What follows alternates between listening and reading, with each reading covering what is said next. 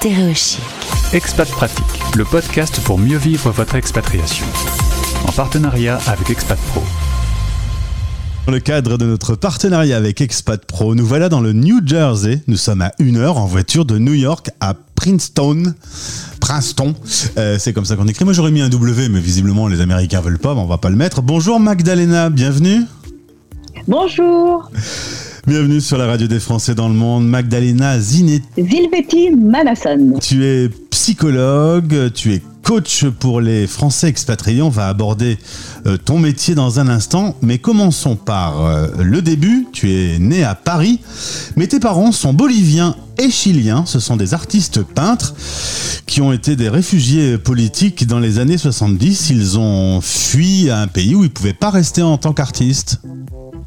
Tout à fait. Il y a eu à l'époque euh, pas mal de pays en Amérique latine euh, qui avaient des, coups d'État et c'était un petit peu compliqué. Et généralement, les artistes, euh, les gens qui étaient un petit peu mêlés à la politique, etc., ont dû partir ou pire. Donc eux, ils ont eu la chance d'être accueillis par la France, qui à ce moment-là était très très bienveillante pour accueillir des artistes réfugiés politiques. La France, terre d'accueil, on a beaucoup de cas de gens qui ont été accueillis par la France. Ce que l'histoire oublie un petit peu aujourd'hui quand on entend les hommes et les femmes politiques, c'est un autre sujet. Tu es donc euh, élevé dans une famille où on va parler espagnol, où le- les origines sont un peu diffuses. Est-ce que c'est un peu difficile de, se sentir euh, d'un peu partout en même temps, du coup? Alors c'est euh, justement une situation que j'ai connue personnellement en me demandant, surtout à l'adolescence, mais finalement, je viens d'où, je suis qui, je dois, je dois me définir, je dois trouver mon label. Et jusqu'à un moment où euh, j'ai compris que pe- peut-être pas, et que c'était peut-être euh, plutôt l'inverse. C'était très sympa d'être euh, français quand j'allais au Chili ou en Bolivie, parce que ça me permettait d'être plus libre. Et quand j'étais en France, eh ben, je me disais, ah, non, non, moi je suis sud-américain. Donc je jouais un peu sur tous les tableaux et finalement c'était beaucoup mieux. Fais des études de psychologie, tu vas bosser en entreprise, notamment euh, dans une petite société qui s'appelle Air France, Euh, puis tu vas fréquenter quelques startups. Euh, en 2004, euh, avec ton ex-mari, une possibilité s'offre à lui d'aller travailler dans la Silicon Valley, dans une autre petite boîte. Mais alors là, vraiment, c'était une toute petite boîte à l'époque. C'est le 2 millième employé d'un- d'une société qui s'appelle Google. Et vous voilà donc en Californie. Autre décor. Alors on se retrouve dans la Silicon Valley où à l'époque les choses bougeaient très très vite, il y avait pas mal de choses, mais c'était pas encore ce qu'on a vu après durant les années parce que j'y suis restée 13 ans. J'ai vu euh, Google évoluer énormément et puis Facebook apparaître et puis toutes les autres petites startups qui sont devenues des grosses boîtes. Toujours très très euh, portées sur la technologie, sur euh, l'argent, sur comment faire du business, etc. Donc c'était vraiment un monde très particulier très dynamique, qui ne s'arrête jamais, euh, mais aussi parfois peut-être un peu trop. Ouais.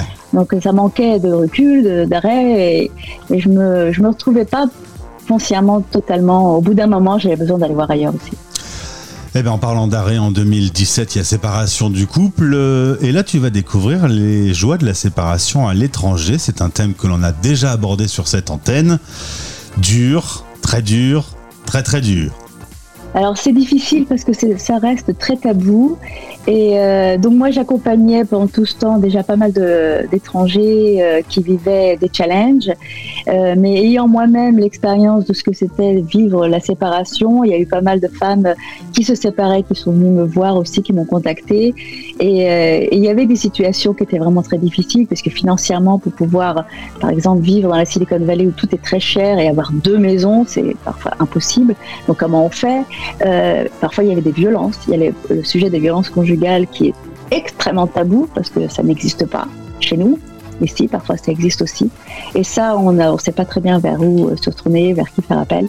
Donc tout ça aussi, ça a été euh, des, sujets importants qui, sont apparus pendant tous les accompagnements que je faisais.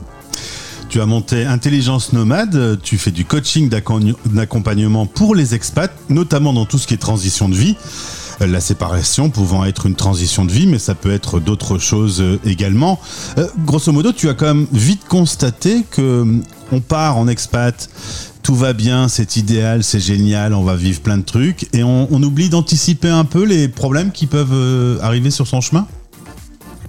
On n'anticipe pas forcément les difficultés euh, et les chamboulements qu'on peut euh, avoir en termes d'individu, dans son identité personnelle, au sein de la famille. La famille peut être chamboulée, les, les enfants aussi, ils ont un, un, vécu différent en fonction de leur âge, ça peut être plus ou moins facile, euh, socialement, professionnellement. Enfin, il y a quand même pas mal d'aspects qu'on néglige un peu au profit de ça va être génial, c'est l'aventure il n'y a pas que ça. Il y a aussi ça, et ça c'est bien, mais il y a différents aspects plus psychologiques, plus profonds, euh, qu'il faut aussi avoir en tête. Mais comment on peut se préparer, Magdalena, à des choses difficiles avant qu'elles n'arrivent? Alors l'une des, choses, par exemple, qui était vraiment importante, et notamment dans le cas de séparation, c'est lorsque euh, le conjoint qui suit renonce à son travail, et s'est dit mais c'est pas grave, je vais rester à la maison, sans avoir un projet personnel. Et ça, c'est quelque chose qui serait intéressant de faire avant de partir. Oui, mais qu'est-ce que tu veux faire toi? Parce qu'il y a une évolution quand même. On se met pas en stand-by, on se met pas en arrêt. Voilà, pendant trois ans je pars. Parce que parfois on reste plus longtemps. Parfois il y a des choses qui arrivent. Donc avoir un projet personnel, qu'il soit professionnel ou non, mais qui permette de continuer à avancer soi, soi-même. Avoir des perspectives et une évolution, se dire qu'on grandit, que cette expérience-là soit quelque chose d'enrichissant à tout niveau. Si ce sujet vous intéresse, sachez que Magdalena a écrit un livre qui s'appelle Réussir en étant expat. Euh, tu, l'as écrit justement parce qu'il y avait euh, suffisamment d'exemples pour le partager avec tout le monde? Alors le, le titre c'est Réussir sa vie d'expat. Et ça a été publié aux éditions Erol, donc c'était en 2015. Et oui, et j'ai eu d'ailleurs énormément de retours à ce moment-là. Ça a été, euh, il y avait eu pas mal de, de diffusions euh, euh, radio, télé, etc. À la sortie du livre, parce que c'était très nouveau. Il y avait très peu de personnes finalement qui parlaient du côté psychologique. On parlait du côté pragmatique, la logistique, comment on se prépare, faire les valises, trouver la maison, etc. Mais pas le côté plus individuel, identitaire. Alors si euh, ce sujet de l'identité, de la famille, du travail, euh, eh ben ça vous intéresse, vous pouvez entrer en contact avec Magdalena. Sachez aussi que si vous êtes euh, français vivant aux États-Unis et plus spécifiquement dans le New Jersey, on va pouvoir parler de ce cabinet que tu viens d'ouvrir, qui est le premier cabinet de thérapeutes francophones sur cette zone du monde. il était temps, alors plus que francophone, franco et également hispanique. Oui, donc on travaille sur trois langues. Donc il y avait une thérapeute qui était, qui était là déjà depuis quelques années, qui était la seule thérapeute qui travaillait. Et on a vu aussi avec le Covid le boom du besoin, le boom des euh, vraiment des demandes psychologiques parce que pas mal de personnes se sont positionnées en disant est-ce que je dois rester, est-ce que je dois partir?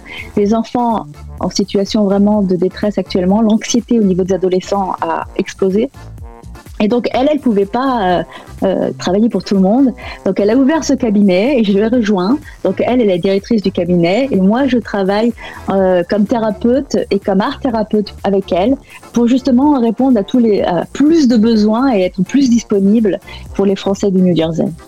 Je rebondis sur le mot que tu viens de donner, art thérapeute. Tu travailles euh, sur le terrain de la psychologie euh, classique avec la parole, mais tu peux également utiliser avec cette euh, solution de art thérapeute l'image, l'imaginaire. Ça marche bien chez les enfants, chez les adolescents. Là, tu n'utilises pas forcément la parole, mais il y a un objet transactionnel qui, qui permet à la personne de s'exprimer un peu différemment. Explique-nous un peu comment ça fonctionne. Alors euh, oui, c'est euh, l'art thérapie a été reconnue dans le Jersey euh, il y a un an ou deux avec une licence propre.